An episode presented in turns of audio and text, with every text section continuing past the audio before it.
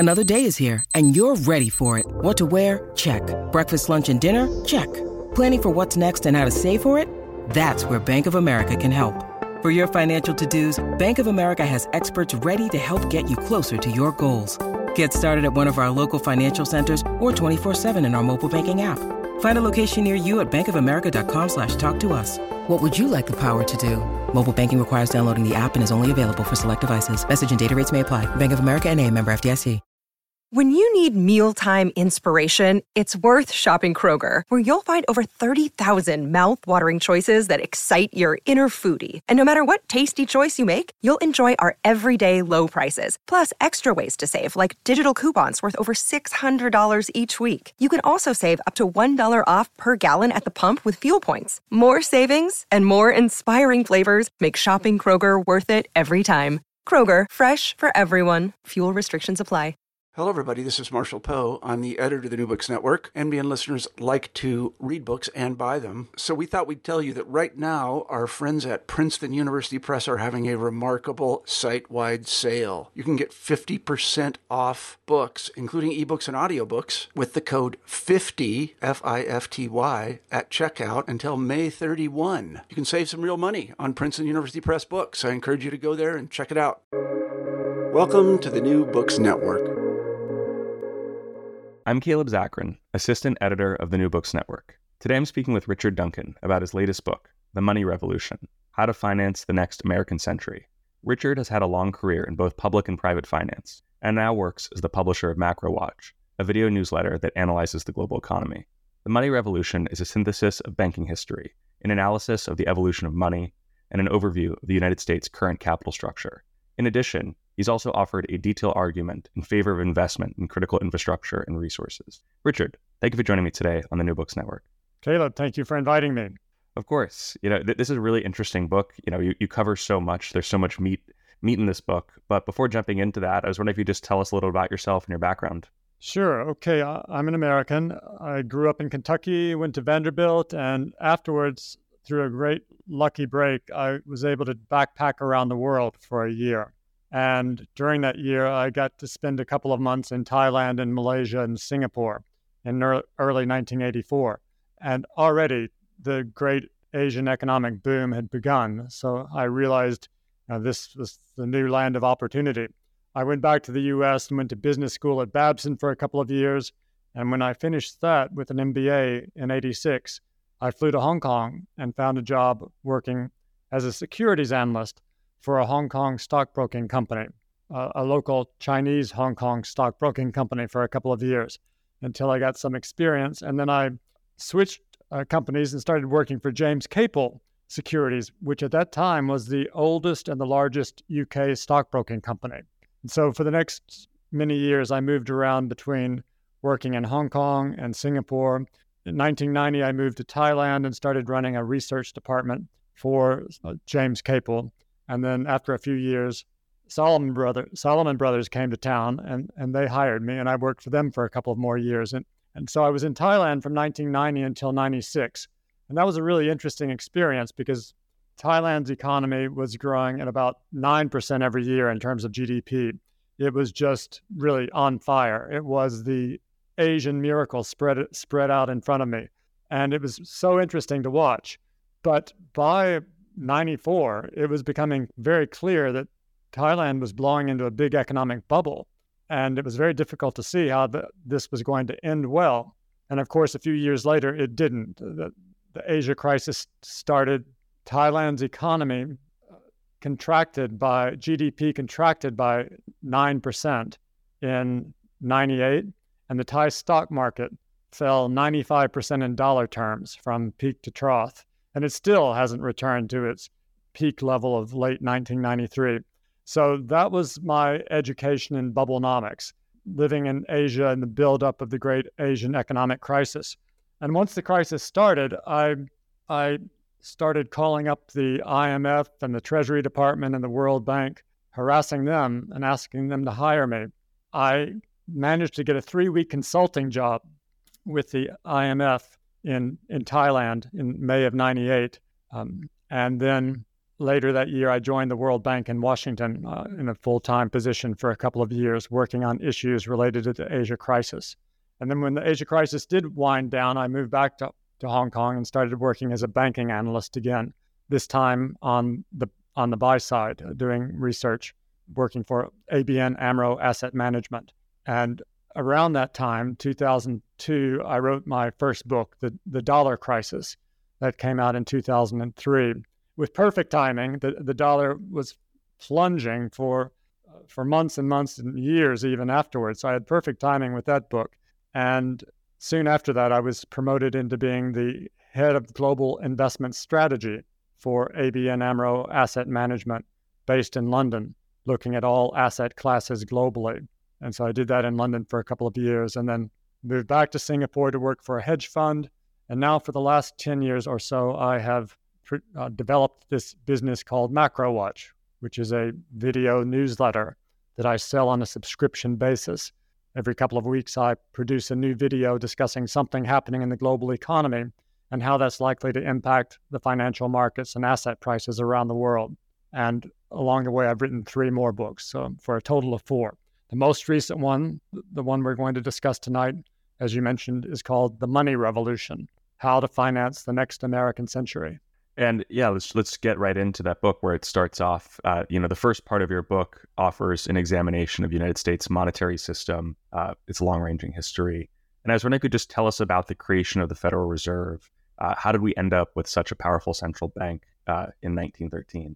Right. So the United States didn't have a central bank through most of the nineteenth century. And as a result, they suffered through some really very serious financial panics. The worst was in nineteen oh seven. And after that banking crisis, the business leaders, the banking leaders, and the political leaders all realized that they needed to have a central bank. But there was such opposition to the idea of having a central bank in the United States that they had to strike a compromise. And rather than calling it a central bank, it was actually, they set up twelve branches around the country with the, the board would meet in Washington. But it was a decentralized central bank, and its purpose was to be a lender of last resort in times of banking crises. So, in other words, in nineteen oh seven, if when you know, all banking panics are, are quite similar. You have a number of good years, credit expands, everything's going great, and then you end up with too much credit, too much industrial capacity and excess production of things, falling product prices. And a couple of companies get in trouble, they fail. That causes panic to begin to spread through the banking industry. The banks begin calling in their loans. The next thing you know, no one has available credit anymore, and otherwise viable companies begin to fail because their credit lines have been cut off. And suddenly there's a widespread banking panic that results in a, a significant portion of the banking system being wiped out just due to fear. Whereas if a country has a central bank, then that central bank can step in at that point and provide funding to viable borrowers against sound collateral, and that stops the panic in its tracks. So after the panic of nineteen oh seven, they decided to create a U S central bank, and they created the, the Fed. And but soon, as, as soon as it did, the circumstances changed quite radically. Just a few months later, World War One started. The U S didn't enter the First World War until nineteen seventeen, but nevertheless, um, it, World War One disrupt, disrupted the global economy.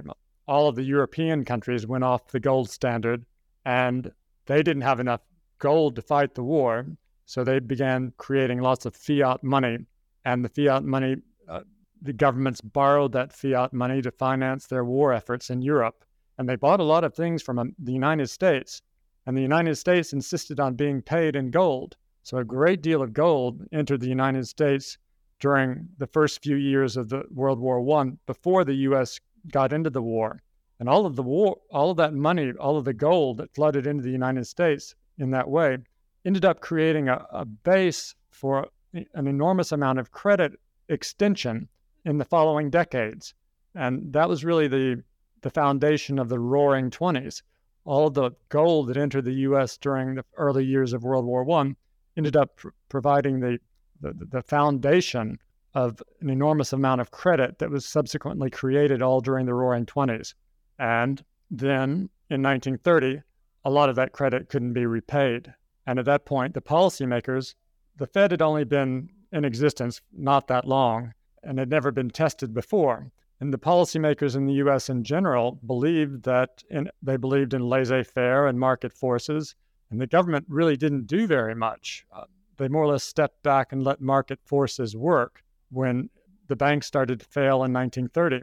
And the market forces worked. Um, a new market-determined equilibrium in the economy was reestablished. Unfortunately, that was at a level of economic output that was about forty percent less than it had been in nineteen twenty-nine. And the unemployment rate shot up to twenty-five percent and fluctuated between twenty-five percent and fifteen percent for most of the, the nineteen thirties. And the Fed really didn't do what it was created to do. It didn't step in and provide enough liquidity to uh, prevent that very serious banking panic from turning into a depression. Now, they made excuses as to why they were unable to do that. They, they said based on the, the laws that had created them and the, the con- confines that they were limited by as a result of those laws, they claimed they didn't have the power to cr- to create money on a large enough scale to prevent that banking crisis of the nineteen thirties from turning into a Great Depression.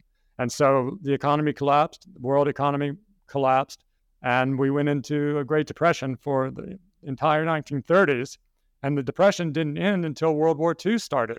And only then did the U S government begin having very, very large budget deficits to, as a result of building war materials to fight World War Two. And then all of the government deficit spending at that point, which was financed by the Fed. The laws had been changed by then to allow the Fed to create mo- money more freely.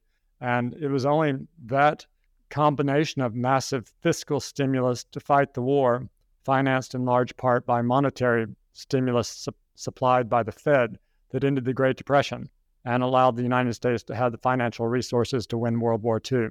Um, you, you know, I was wondering, you know, in this Fed World War Two experience, uh, you know, if there's anything about it uh, beyond, you know, what you've said that you think, uh, you know, is interesting as far as just like what it can teach us about the powers of the Fed in emergency scenarios. Because obviously, like we have the examples of COVID, um, you know, the two thousand eight financial crisis. But uh, w- was there any lessons from World War Two that you think uh, are still relevant today? Well, so the the Fed did learn an enormous amount from their mistakes in nineteen thirty. So something very similar occurred beginning when the Bretton Woods system broke down in nineteen seventy-one. Up until nineteen seventy-one, the world was functioning under the Bretton Woods system, which was a quasi-gold standard. Dollars were backed by gold, and all the other currencies in the world were either pegged to dollars or pegged by pegged to gold. So it was a fixed uh, exchange rate system with gold at its core. But by nineteen seventy-one, the U S simply didn't have enough gold to remain on that gold-backed monetary system. And Nixon took the U S off the Bretton Woods system, and that suddenly changed everything. Uh, but to our point here, it allowed a great deal of credit creation to begin to occur, much more than would have been the case otherwise. And so for the, and over the following many decades, we had an extraordinary credit boom. The, for example, total credit in the United States, which is the same thing as total debt, two sides of the same coin. Total credit in the U S at the end of World War, or say nineteen fifty, the ratio of total credit to G D P was around one hundred fifty percent. By nineteen eighty, it had increased to one hundred eighty percent. But after nineteen eighty, it really then took off. And by two thousand seven, the ratio had increased from one hundred eighty percent of G D P to three hundred eighty percent of G D P. And that credit growth was the became, it was so extraordinary that it, it became the main driver of economic growth in the United States. And as the U S bought more and more things from other countries, it became the main driver of global economic growth. So it created a big credit bubble, much like the credit bubble that occurred during the nineteen twenties following the breakdown of the classical gold standard in World War One. But in two thousand eight, just like in nineteen thirty, suddenly this debt couldn't be repaid. The private sector no longer had enough income to to finance all of the money it had taken out in mortgages to that they had used to buy very expensive homes. And so they started defaulting, and that led to a wave of bankruptcies across the banking industry. In fact, practically every bank was in trouble. And at that point, this, this was the nineteen thirty moment. Ben Bernanke, the Fed chairman, had studied the Great Depression, and he was determined not to allow it to be repeated. So he launched three rounds of quantitative easing starting in late two thousand eight, and altogether by twenty fourteen had increased the, the total size of the Fed's assets from less than one trillion dollars to four point five trillion dollars in, within just seven years, and used that money to buy government bonds that allowed the U S government to run trillion-dollar budget deficits for four years in a row, providing an enormous amount of fiscal stimulus to pull the economy out of the crisis and to reflate the economy. So it was a, a combination, a, a really a very impressive show of force, combining massive fiscal and monetary stimulus, um, the complete opposite of what was done in nineteen thirty. And this time it worked. We didn't have a Great Depression that began in two thousand nine and lasted for a decade. Very quickly, the economy recovered and it was growing. Asset prices increased very sharply, and we were back off to the races again without having to suffer through a decade-long depression with, you know, who knows what the geopolitical consequences of that would have been. And things were fine until, roughly fine, more or less fine, until COVID hit us from out of the blue. And once again, we were on the verge of collapsing into a new Great Depression because, as you can imagine, with people being required to stay at home, they would not have had any income, and they would have very quickly begun defaulting on their car loans, their credit card loans, and their mortgages, which would have meant that all the banks in the country would have failed had the government not intervened. But once again, at that point, the government had two examples to choose from: the nineteen thirties example, where they do nothing and we collapse into a Great Depression, or the two thousand eight example, where they do an enormous amount and we don't collapse into a Great Depression. It's easy to understand why they chose the two thousand eight model instead. So as a result of the pandemic, the government debt increased by five trillion dollars over the next couple of years just due to pandemic-related reasons. And the Fed, again, doubled the size of its balance sheet, increasing, increasing, creating roughly another four trillion dollars, uh, and taking its total assets at the peak up to about nine trillion dollars, ten times more than, or nine times more than it had been at the, in two thousand seven. But that worked. We didn't have a Great Depression despite the lockdowns. And now the economy is larger, uh, five percent larger, six percent larger than it was when the pandemic began. So we've You know, over the last fifteen years, we've got we have avoided two Great Depressions, but the cost has been a very large increase in U S government debt and a very radical expansion of the Fed's balance sheet. And part of the cost that has stemmed from that has been the high rate of inflation that we have experienced, uh, particularly last year when the C P I peaked at just over nine percent. But now it's coming back down. The num- numbers reported this morning, for me, inflation was back down to four percent. And it looks likely that the economy is going to go into recession, which suggests that there'll be even more disinflationary pressure. So it's likely that the inflation rate will be back down at or even below the Fed's two percent inflation target before too long from now, within the next year or so, year and a half. Yeah, I, I definitely want to ask more about inflation. Um, but I think before jumping in there, I also want to talk a little bit about part two of the book, which covers credit. Um, and I was wondering if just, you know, for listeners that are, you know, are, are learning about all this stuff for the first time, if you could just the most basic level talk about the relationship between credit and money, uh, and what credit creation looks like uh, in the, you know, the central bank, U S central bank, for example. Okay. I would say that in the past, there was a real difference between money and credit.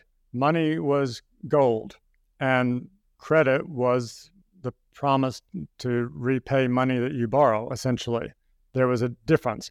But after nineteen seventy-one, when the when the U S stopped backing dollars with gold, actually it was nineteen sixty-eight. Up until nineteen sixty-eight, the Fed by law was required to own gold to back every dollar that it issued. But in nineteen sixty-eight, it no longer had enough gold to allow it to issue one more dollar. So uh, Congress, at the behest of President Johnson, changed the law so that the Fed was no longer required to own any gold to back the dollars that it created. And that entirely uh, transformed the powers of the Fed. It, afterwards, it was in the position to create effectively limitless amounts of, of credit. Uh, I, and I, I would say I would no longer call that money creation because it was no longer backed by gold. It's credit creation. Now, if the in the past, if you took a dollar to the Treasury Department, they were required to give you some gold. Now they're only required to give you another paper dollar in exchange. So there's really no difference between dollar bills and tr- ten-year Treasury bonds. Uh, they're both credit instruments created by the government. So there used to be a relationship between the amount of money in the economy, initially gold, and how much credit could be created. And this becomes a bit complicated, but the banks were required to hold a certain amount of bank reserves, either in cash at the bank or on deposit with the Fed. In the nineteenth century, for instance, it was not unusual for banks to have twenty percent reserves. And the purpose of requiring them to have the reserves is so that the banks would have plenty of cash available if depositors suddenly all decided to withdraw their, their cash at one time. The banks were required to have a lot of cash on hand so that they could return the cash to the depositors when they wanted it. And when the Fed was created, and up until, well, for many years, decades afterwards, there was a legal requirement. The banks had a required reserve ratio. They were required to hold a certain amount of their deposits as bank reserves, either in cash or on deposit at the Fed. And the, so this is this is what bank reserves are. But oh, as the decades passed, and, and so the the higher the level of reserves that they were the banks were required to hold, the less credit they could create. But if the required reserve ratio was reduced, they could create more credit. And this is called money or credit creation through the system of fractional reserve banking. The, there is a money multiplier. In other words, if the required re- reserve ratio is ten percent, then the money multiplier is one divided by ten percent or ten times. But if the bank required reserve ratio is reduced to five percent, then the money multiplier is one divided by five percent or twenty times.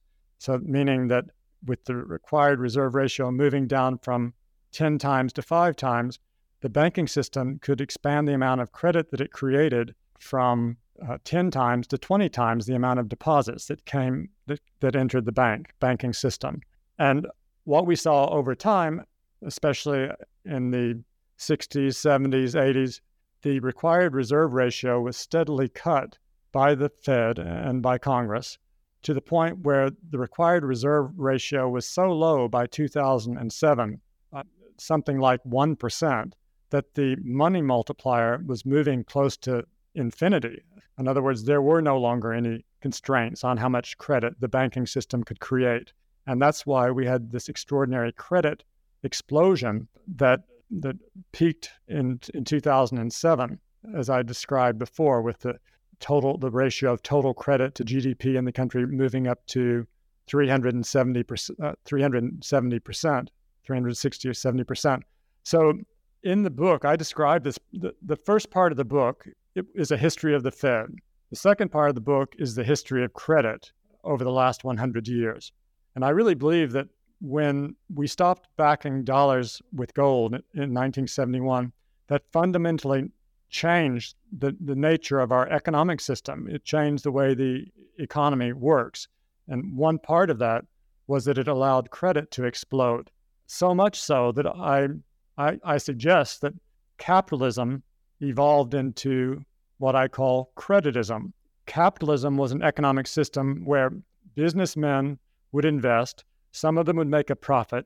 They would accumulate that profit as capital, hence capitalism, and repeat investment, saving, investment, saving. That was the dynamic that drove economic growth under capitalism. But that's not the dynamic that drives our system anymore. Our system is driven by credit creation and consumption, and more credit creation and more consumption. And that's created very rapid economic growth.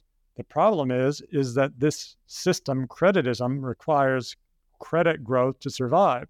And from time to time, we get to the point where the private sector, households and businesses, simply don't have enough income to continue to borrow and keep creditism expanding.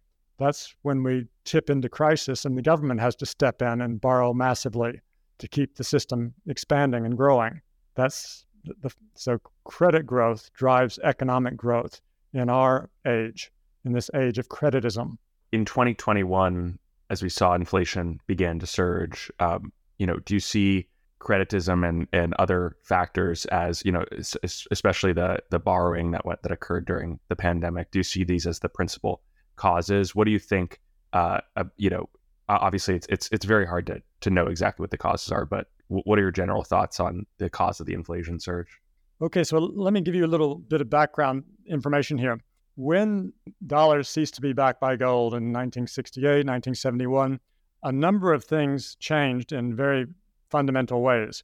Uh, most obviously, the Fed was cr- afterwards free to create as much money as it dared. But something less obvious is this. Up until, up until let's say, nineteen seventy-one, when the Bretton Woods system broke down, trade between nations had to balance.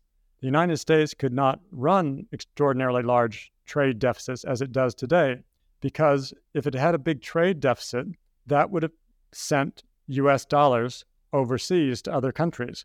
And at that time, the other countries had the right to convert those dollars into U S gold. And the U S couldn't afford to lose a lot of gold because it had to have that gold to back the dollars that the Fed created. And if it was suddenly started losing a lot of gold, the Fed would have had to contract the money supply. No, and, and you know, you taking things to the extreme, ultimately the U S would have run out of gold, and obviously then it wouldn't have been able to buy anything else from any other country. So there was an automatic adjustment mechanism under the the classical gold standard, and that carried on into the Bretton Woods system, that ensured that trade between countries balanced because they had to be concerned about losing gold. But once the Bretton Woods system broke down, it didn't take the U S very long to discover that it could began running very big trade deficits with other countries. It didn't have to pay with gold anymore. It could just pay with on credit by giving the other countries U S government treasury bonds or other dollar-denominated assets. So suddenly, this really radically changed the way the global economy worked. This ushered in the new age of globalization.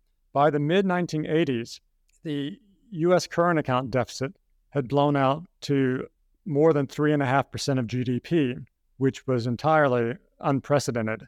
But by two thousand six, the current account deficit had, had hit six percent of G D P.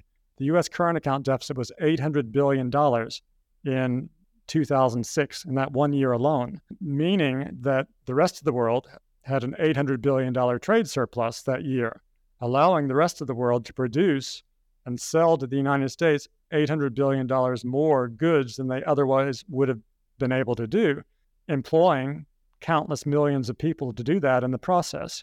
And so as the U S current account deficit became larger and larger, this had uh, very important implications for the global economy, particularly my part of the world by then, Asia. Asia began to boom because it had enormous, it pursued a policy of export-led growth, exporting to the U S.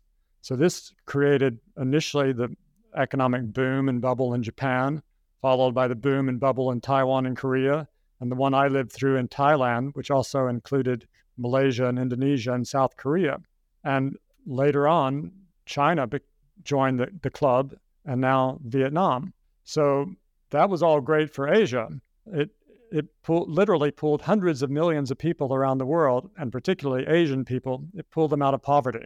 But it also was very beneficial for the United States in very important ways, because once the United States started buying things from other countries, and especially things from countries with very, very low wages, What this meant was that the U S economy was no longer constrained by domestic bottlenecks. It was no longer constrained by the size of the U S workforce or by the size of U S industrial capacity. Suddenly, instead of having to rely just on the American workforce and on U S industry, we had a global economy that we could draw resources from. And the I think the global population is about twenty-five times larger than the U S population. And most of those people earn far, far less than the Americans do. For instance, when I got to Hong Kong in nineteen eighty-six, I very quickly started making trips across the border to China. And in southern China, as far as the eye could see, there were factories full of nineteen-year-old women earning three dollars a day. And so this turned out to be extraordinarily disinflationary in the United States. In the early eighties, we had fifteen percent inflation and, you know, double-digit interest rates.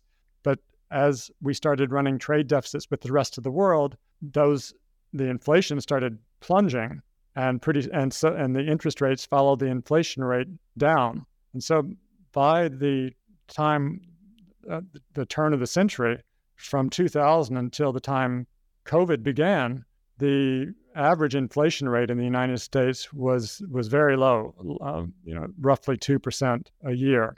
And sometimes it was negative. We occasionally flirted with deflation. And that's despite the government running very large budget deficits and the and the Fed creating money on a very large scale, particularly after the crisis of two thousand eight.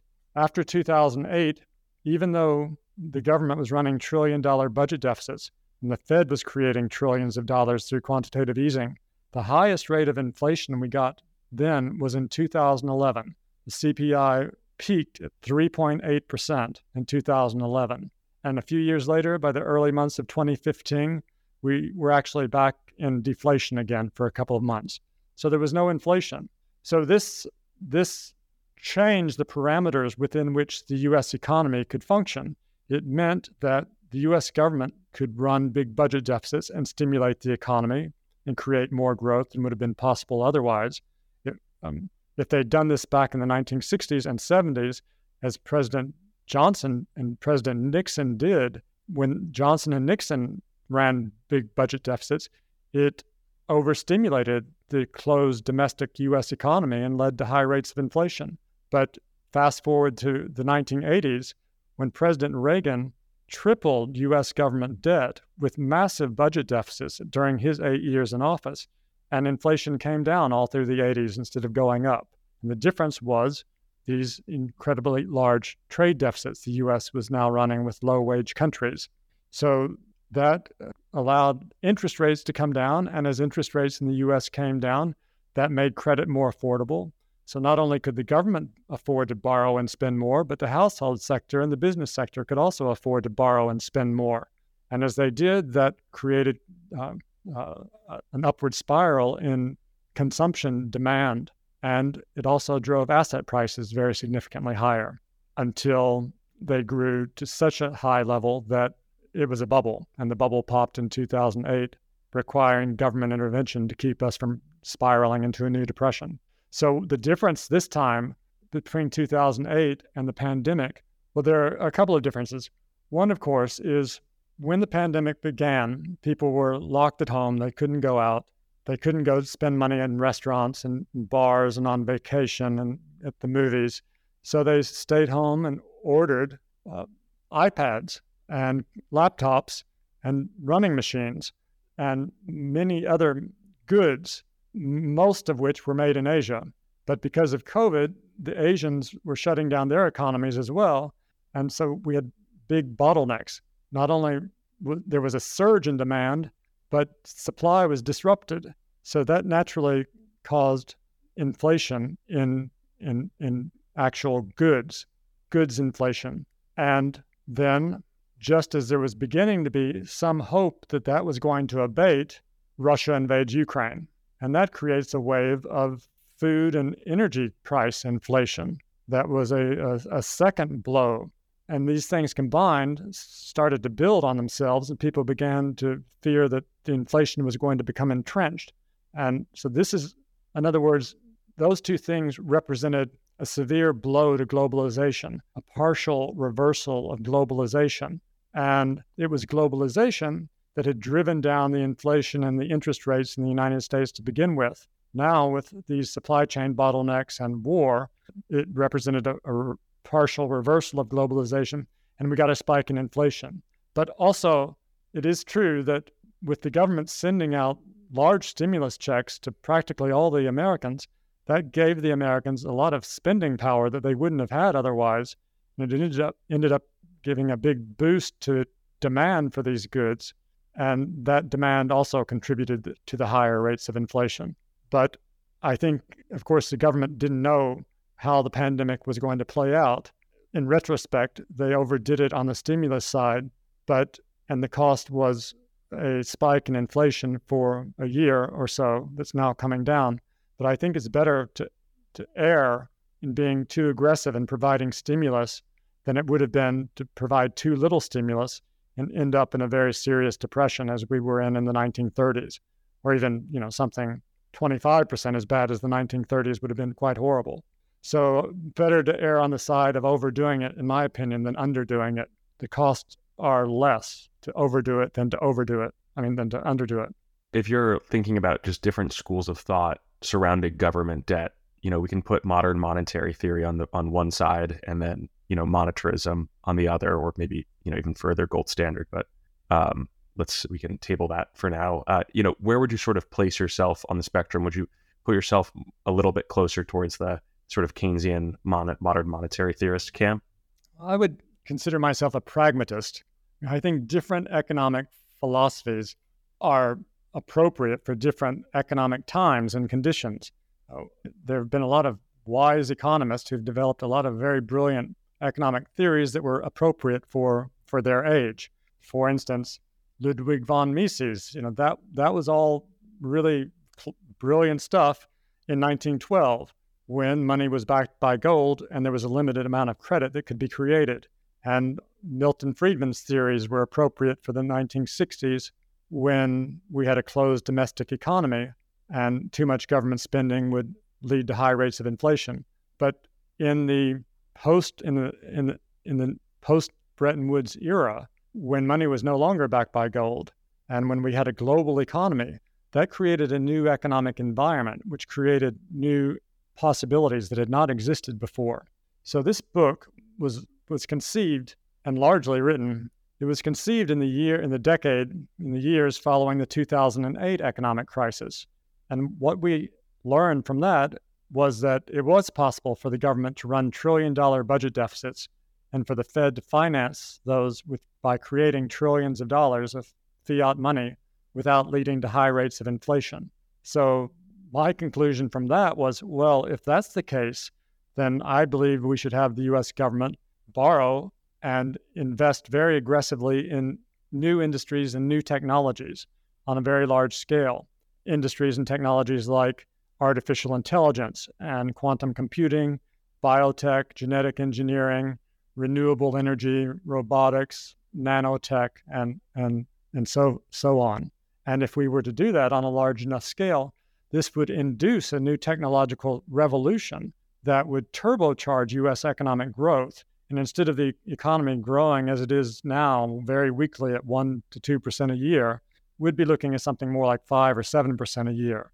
And this sort of investment would result in technological breakthroughs and medical m- miracles and marvels that would radically enhance human well-being. And that's really the underlying theme of, of the book. And it appeared when I was writing the book that the U S government could get away with this without causing high rates of inflation.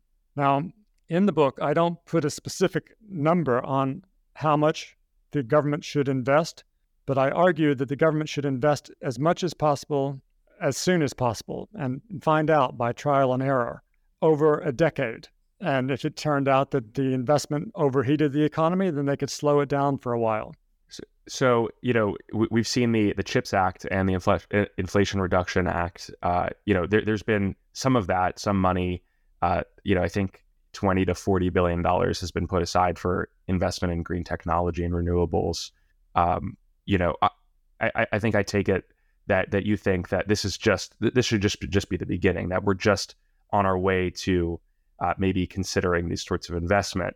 And a lot of people have sort of framed this in the terms of, uh, you know, of a renewed focus on industrial policy, um, but also in the context of rolling back uh, some of the, you know, the globalization that we've that we've talked about, you know, setting up factories. You know, do you think that, uh, you know, even though there were certain uh, certain great, you know, benefits to, you know, like like deflationary effects of globalization, that we're going to need to move back uh, to Uh, more of an industrial policy focus? So this book was largely written and almost ready to go to the printer when COVID hit. And then suddenly COVID, of course, changed everything. Whereas I was recommending a multi-trillion dollar government-financed investment program with the government financing the private sector to make these investments.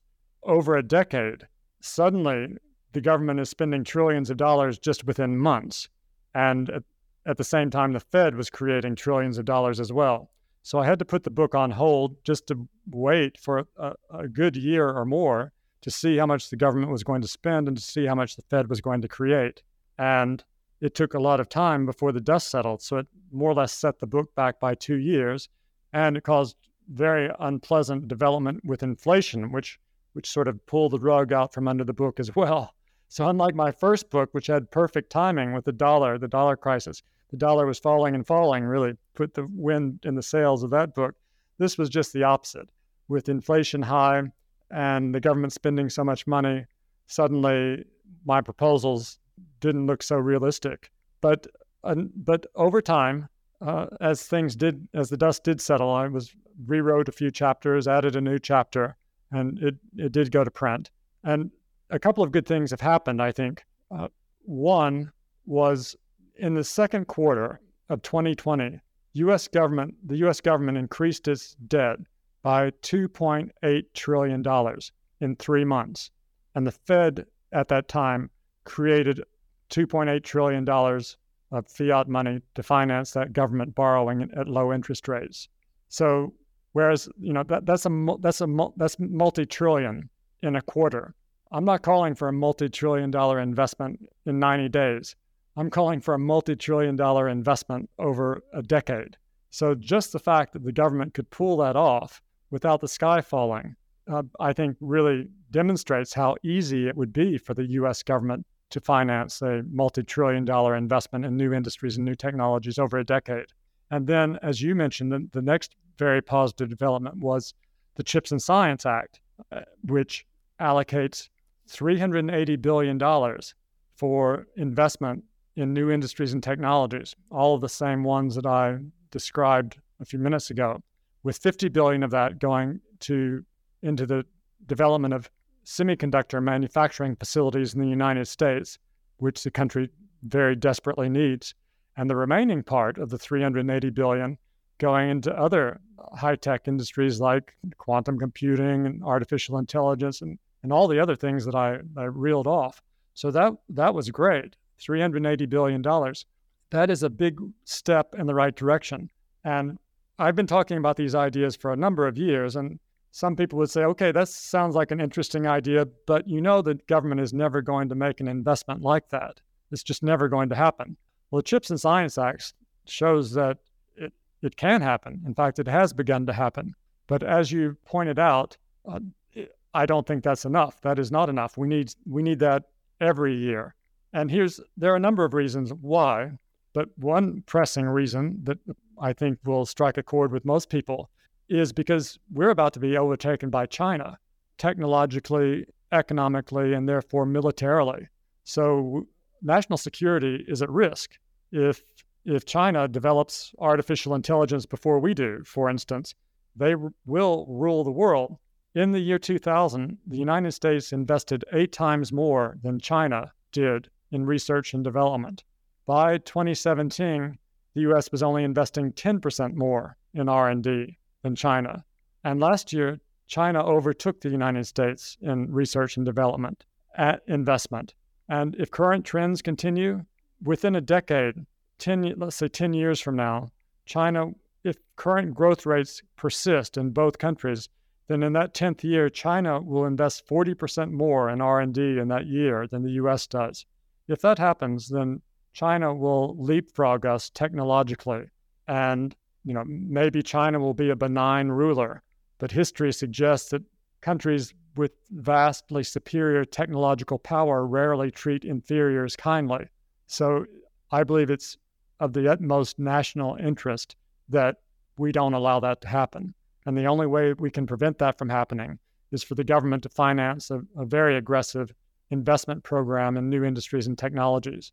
And I would propose that they do this in, in joint ventures with the private sector. Now, many people believe that the government can't do anything right. I don't share that belief. I mean, for instance, almost everything that is in your smartphone that makes it smart was the result of U S government-funded research, such as semiconductors and G P S, and touchscreen technology, and of course, the internet itself.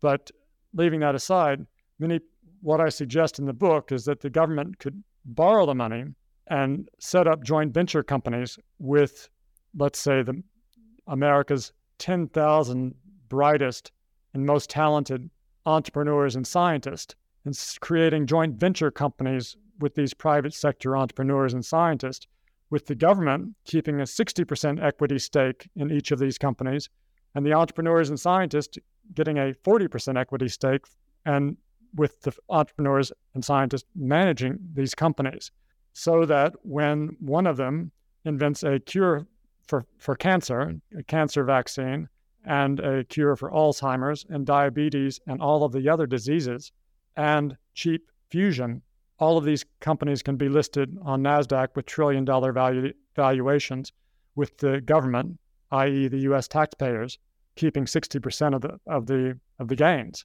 and thereby th- th- this investment program would pay for itself many times over, and the level of U S government debt would fall rather than rise, and the ratio of debt to G D P would become very much smaller because the G D P would grow so quickly, and we would cure all the diseases and have cheap, limitless energy, and could, you know, renovate the reverse the damage that we've done to the economy, uh, to the environment. Right. I, I definitely see how, you know, the you know that the need, especially in some of these critical areas, uh, to invest. I, you know, my, my last question is just a, a more of a general, um, you know, kind of going on the China uh, U S.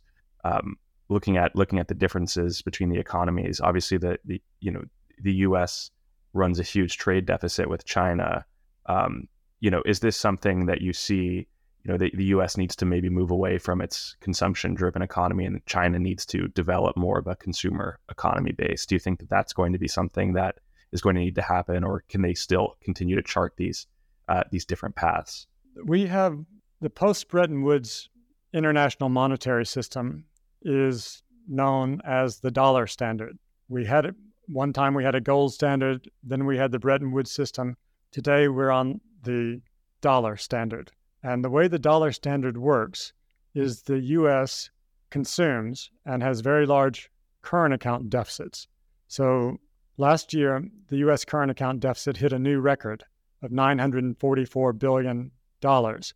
And that threw out nine hundred forty-four billion dollars into the global economy in that one year alone. The, the total cumulative current account deficit since the Bretton Woods system broke down in nineteen seventy-one has been fourteen trillion dollars, meaning the rest of the world has had a fourteen trillion dollars trade surplus. And this has been the thing that has pulled hundreds of millions of people of the world around the world out of poverty. So the U S current account deficit provides the liquidity that the global economy runs on. It provides the, the dollars. You often hear people these days say that, oh, the dollar standard is going to collapse, or the dollar is going to collapse because China is going to begin buying oil from Russia and they're going to pay in yuan instead of dollars. But that's just nonsense. China has a big trade surplus with the world. So it's not throwing any Chinese yuan out into the global economy to, to finance the growth of the global economy.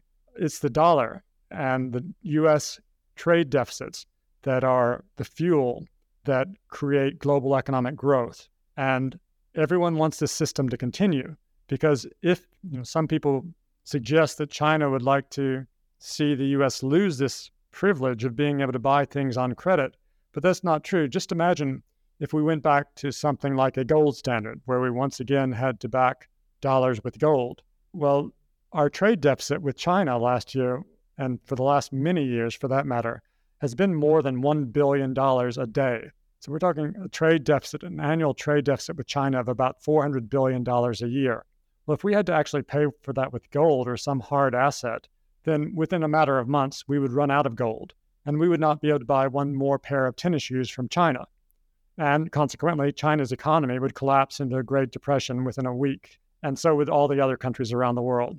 So the last thing the world wants is for this dollar standard to end, because the world, the global economy is built on the dollar standard, is built on dollars, and that's not going to change. Right. Um, well, you know, Richard, this is such a long, uh, you know, this book just spans so much, so many topics. So I definitely recommend listeners check it out. It's also just, I think, for anyone who is completely new to this topic, it's a great uh, introductory text. Uh, you know, I, I was wondering, you know, before before we uh, sign off, if you could just talk a little bit about MacroWatch and some of the other stuff that you're that you've been working on.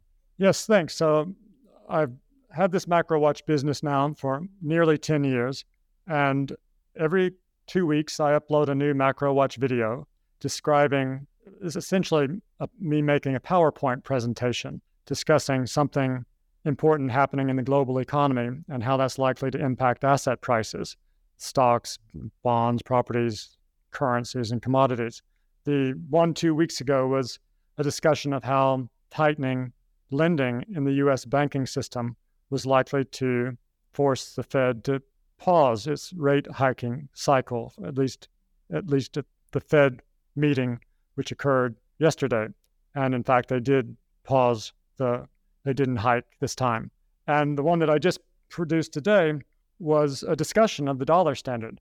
I made a trip to Vietnam last week, which was interesting. And it was fascinating to see Vietnam's economy. I've been more than a dozen times, but Vietnam's trade surplus, Vietnam's economy, and its great economic boom that is enjoyed during this century is a direct product of the dollar standard system. Vietnam's, before we started having our trade agreement with Vietnam in two thousand, they didn't have a trade surplus with the U S. Last year, it, Vietnam's trade surplus with the U S was one hundred sixteen billion dollars. Uh, and the cumulative trade surplus since two thousand has been nearly seven hundred billion dollars. And all of this money has gone into the Vietnamese banks, allowing extraordinary credit creation through that process of fractional reserve banking that I described, and led to an extraordinary economic boom that's caused the G D P per capita of Vietnam to increase by nine times since two thousand. So these are the sorts of topics that I discussed. This one was really intended to refute the idea that the dollar is going to collapse, or that the dollar standard is going to go away sometime soon, because it's not. But most of them are focused on it. A lot of it is focused on the Fed and government policy and how changes there are likely to affect stocks and other asset prices. So, um, so yeah, I hope you, if your listeners are interested in that, they can visit my website at richard duncan economics dot com and check that out. Yeah, I'll definitely, I'll, I'll put a, a, a link in the show notes to that, in addition to to any other, uh, anything else that you that you think listeners should should check out. Um, and of course, uh, a link to the to the book as well. Uh, well, Richard, thank you so much for being a guest on the New Books Network. It was great speaking with you. Uh, the, the book is The Money Revolution: How to Finance the Next American Century from Wiley. Thank you, Caleb. I enjoyed talking with you.